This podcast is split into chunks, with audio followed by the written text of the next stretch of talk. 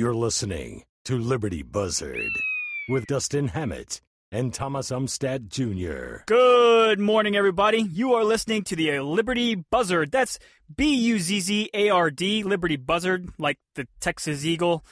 And we are, like the buzzard, rolling around America's highways, picking apart the dead, stinky news on the side of the road. That's Liberty Buzzard. I am Dustin Hammett, and I'm with my co host, Thomas Umstattd Jr.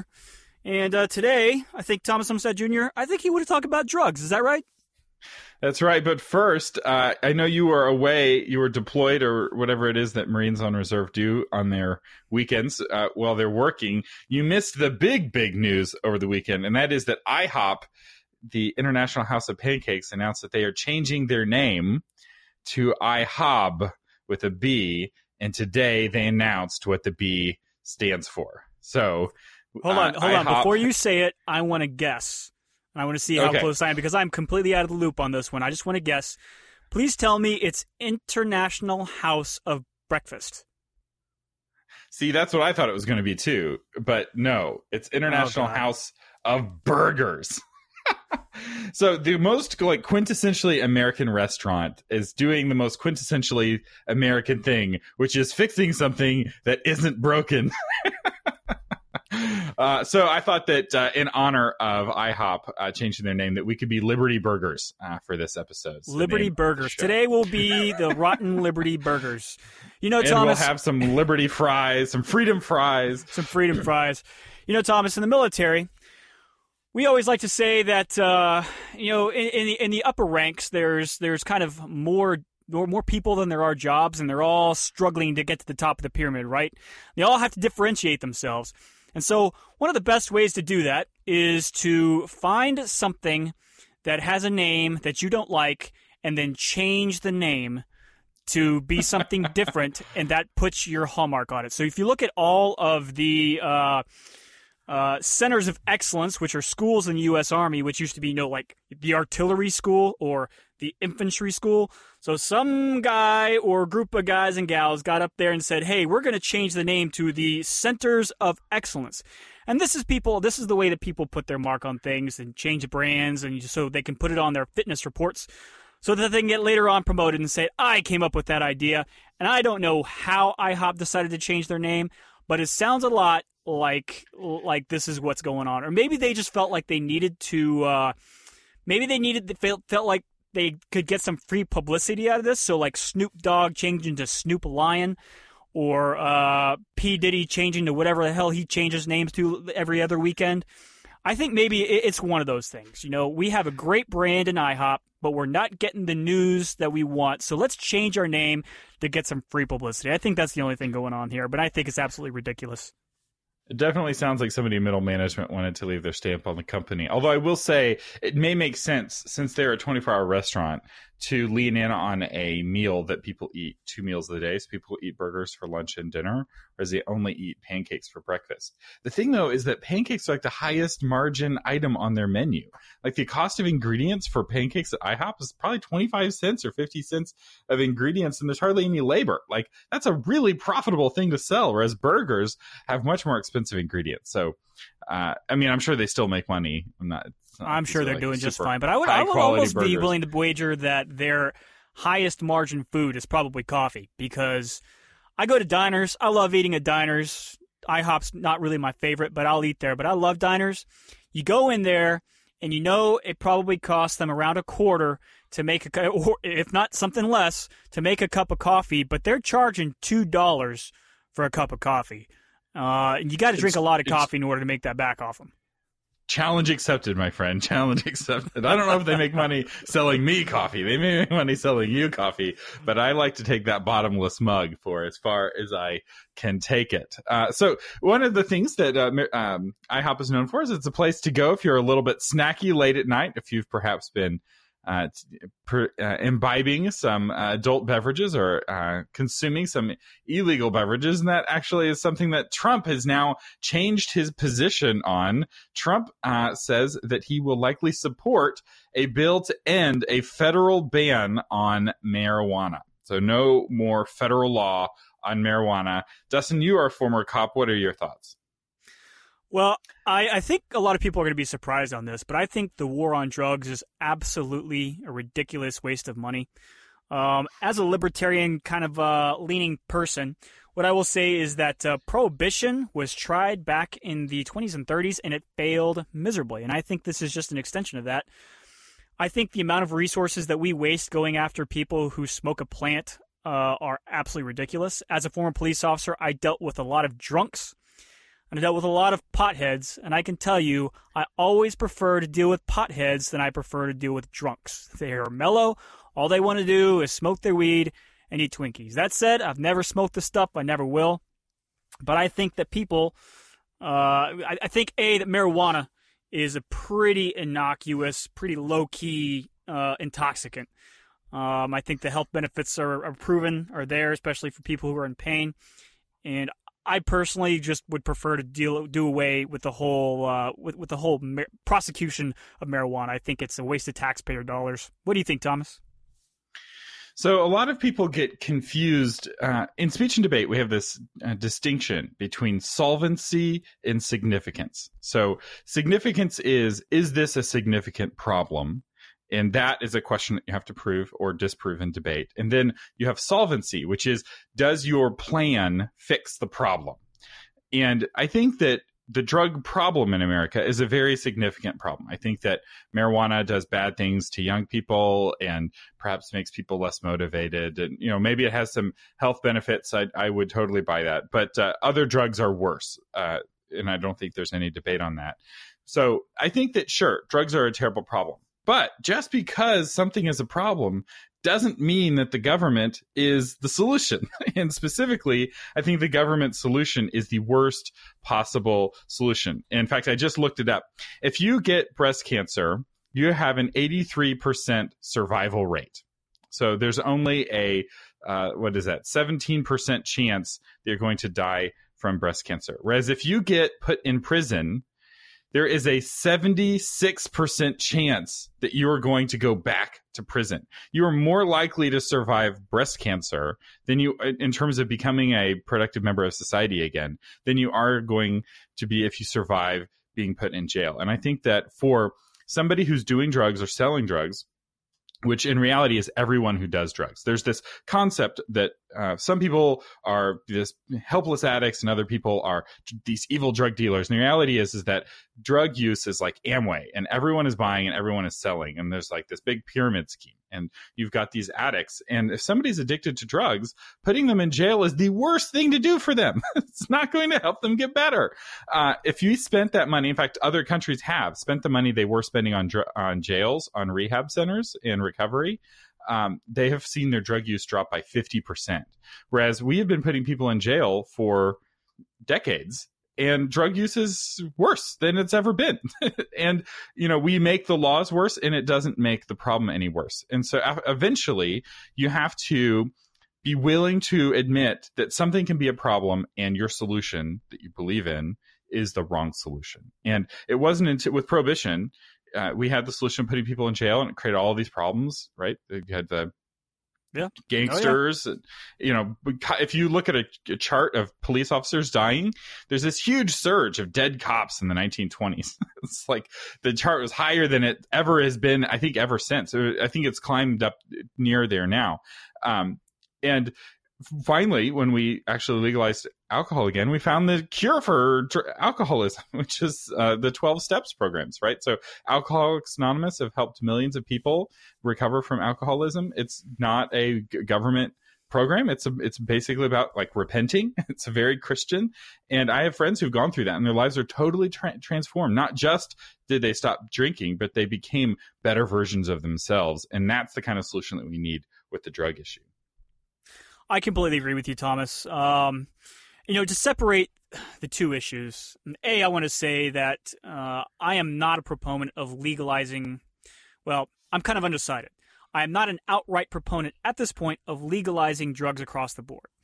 Uh, I would say uh, I, I, would like to see some type of situation where we decriminalize addiction, because you're right. Most of the street cops out there, they're not getting the, the, the big time dealer; they're getting the addicts, and just like you said, sticking them in jail is not a great solution.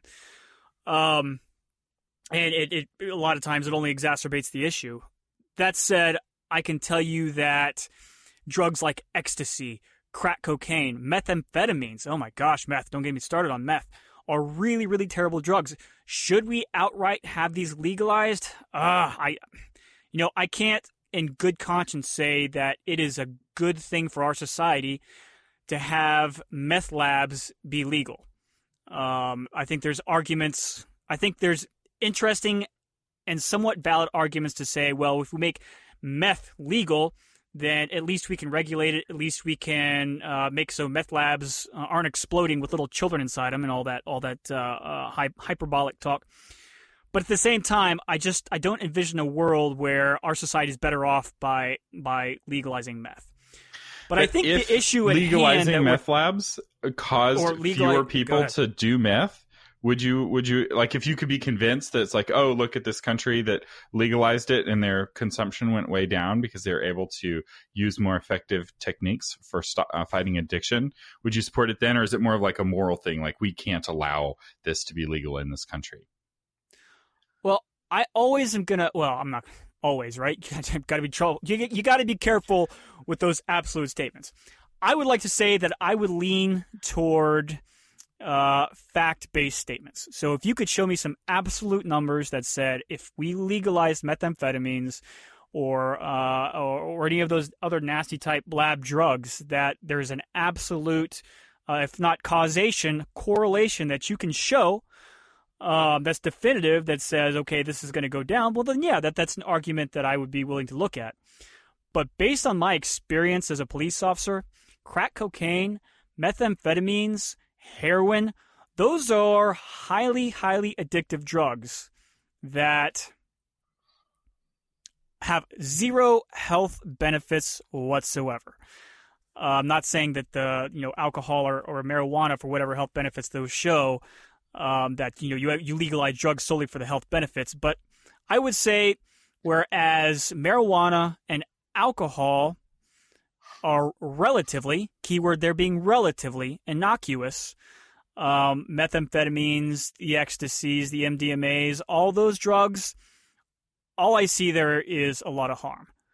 Um, and I'm not saying I can't be I, I can't be shown otherwise. I certainly am open to to to different facts. I'm certainly open to studies, but uh, based on my personal perception right now, I just I don't see I don't see an area where our society is better off for having those legalized. Marijuana, sure. You know, it's a plant. It grows. It's like tobacco. Um, alcohol, you know, that, has been a part of our culture for millennia. You're not getting rid of alcohol. I, I consume alcohol. Um, but the, the other lab drugs, the newer drugs, yeah, I, I just don't see an area where. I mean, do you have something in mind that uh, that that shows that? So I, I know I think it was uh, Portugal did a big uh, dec- it was either decriminalization or legalization, but they spent they switched all of the money, and I think it was heroin that they were uh, focusing on. They started providing uh, substitutes, free substitutes for heroin that were also narcotics, but they weren't as strong and they were more controlled. And methadone, they yeah. had yeah methadone, and they had um, the drug dealers uh, in the you know neighborhoods where these trucks would come in, it's vans with the methadone. The drug dealers would be throwing rocks at the trucks because it was such a threat to their business. Because what they did was they put all of the drug dealers out of business. And part of the reason why drugs uh, grow is that every user has to also be a seller to support their own habit. So they cut, so you get a certain amount of white powder substance, then you get some other that's that's say crack cocaine. Then you add lactose to it or some other white powder to double the amount and you mix it together and you cut it and then you sell your watered down crack to somebody else. And that's how you support your own habit. And that once they break up that economic engine the state came in and break, broke up that economic engine they were able to reduce i think it was 50% I, I read a book on it. I don't remember the exact numbers but um, portugal's seen a huge um, reduction in their drug use with this new program. Uh, so I don't I don't know the, exactly the the specifics, and I'm not necessarily advocating for that. But what we're doing is not working, and I think we and we're yeah, and not only is it not working, but it's unbelievably expensive. it's expensive and the billions of dollars that we're spending on something that's not working to put people in prison, uh, which is really expensive. It's all of these cops who are dealing with drug cases instead of dealing with cases that have victims, right? So to prove yep. a sexual assault yep. is a ton of work. Like there's a lot of gumshoe work to prove a sexual assault case. To prove a drug case is really easy. I was on the grand jury and we saw for every one sexual assault case, we saw probably 10 or 20 felony drug charges, which were just addicts who just happened to be driving with some drugs in their car while they were, you know, speeding or breaking some other really minor uh, offense. And the result is that not only do you go to jail and you have a 76% chance of having of never recovering right? It's a very high quote mortality rate or recidivism rate. But also you have um, these you're taking those people out of the economy and you're wasting the time of the cop uh, who could be going after somebody who's actually creating a uh, victim. I, I, did a ride along with the police officer and we were called in on this fight. So he turned on the lights and we're racing down the road. I think he just wanted, you know, to show me what it was like to have a hot shot call. And we show up and there's all these people standing around not fighting. a whole group of people in this parking lot and they're all just kind of milling around. And he, you know, he hangs out in the area waiting for somebody to come to him and say, Hey, there's a fight or so and so hurt me. And nobody did. And I was like, what do you do in a situation like this? And he's like, well, where there's no victim, there's no crime and if none of these people are willing to raise their hand and say i'm a victim there's there's nothing i can do. There's no fight. I'm not observing a fight going on. And i feel like that that's a really good rule of thumb. Where there's no victim there's no crime. And you shouldn't be punishing somebody if they ha- if you're not also making some victim right. And if somebody's hurting themselves hurting that using the sword of the state to hurt them more isn't helping them. It's just doubly victimizing them. I think that that doesn't make any sense at all I'm very familiar with the uh, with the statement "There's no victim, no crime." I've been there many times. I do think that's a slippery slope, and you got to be careful with that because I think there's certain crimes, and I think we're going off on a tangent here, and I'm going to bring it back in a second. But I think there's certain crimes like driving while intoxicated, while outright may not have a victim. I think there's a potential victim, so you have to be careful with the statement "no victim, no crime." That said, for the most part, I agree with you um, in in a sense where there's no victim, the law enforcement really shouldn't be going after uh, prosecuting somebody uh, who is really just minding their own business, right? Uh, in the case of addicts, you know, why are we wasting our time going after addicts? I, I personally don't I don't think that's the right move, or I don't think that's an area where police officers should be focusing their efforts. Um, so I think we completely agree with each other there. Um, I think, yeah. So when uh, when you asked me earlier if it's if it's a numbers problem or if it's a moral problem, my initial sense is that it, it's a it's a moral problem. Should the state become drug dealers to defund drugs? And that's a that's not an easy answer. That's not that's not an easy question, right? Um, should the state become a drug dealer uh, in an effort to decrease the problem?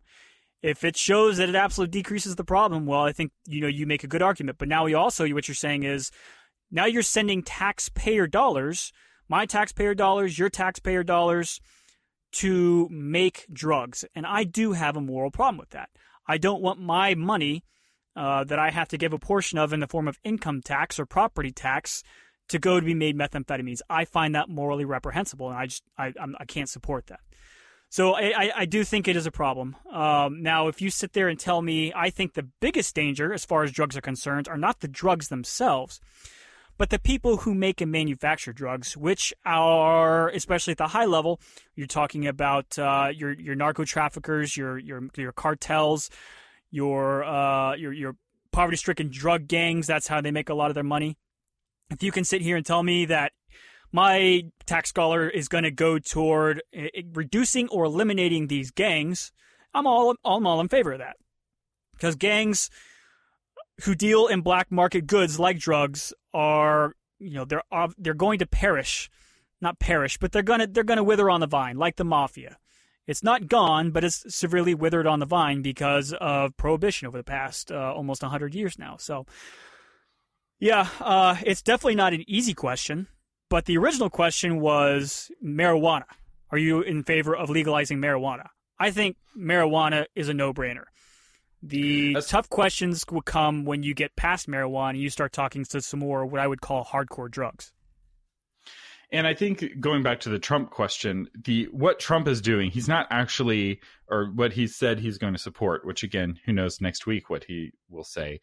Uh, but he's not going to change Texas. He's not advocating changing Texas's laws on marijuana. What he's advocating for is getting rid of the federal law against marijuana, which is creating this weird inconsistency between, say, Colorado, where the state law says that marijuana is legal, and the federal law that says that um, marijuana is not legal. And I will say, I think part of the reason why the federal government has not challenged any of these states on their state laws is that technically the federal law is unconstitutional.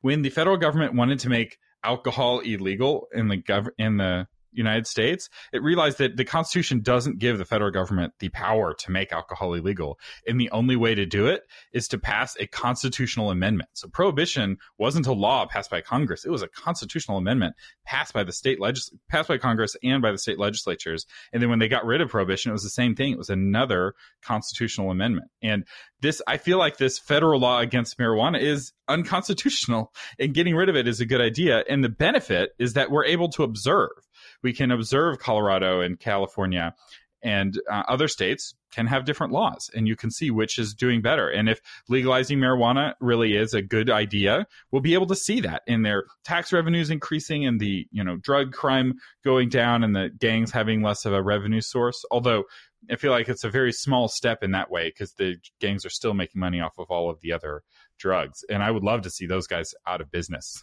because they bring a lot of harm to the community uh, just in how they do business, right? I mean, the presence of a source of um, violence that's other than the state, right? The whole goal of a government is to have a monopoly on violence, monopoly on force, so that people can't use it against each other. And the existence of these very well armed, violent gangs undermines that to a huge degree. And one of the best ways to undermine the gangs to undermine their source of revenue. And cracking down only makes what they sell more valuable because it puts them some you know there's three gangs in a town. You put two of them in jail. The f- remaining gang makes all of the money of the other three gangs with not all of the expenses of the other three gangs and they win right? If, if you look at it economically uh, it's really hard to use force to shut them down but it's very easy to use economics and to shut them down you know, this is an interesting question, Thomas. I know we're we're getting up on our time limit here. Uh, I think we've already passed our 20 minute mark, but it's an interesting question. I think it bears discussion.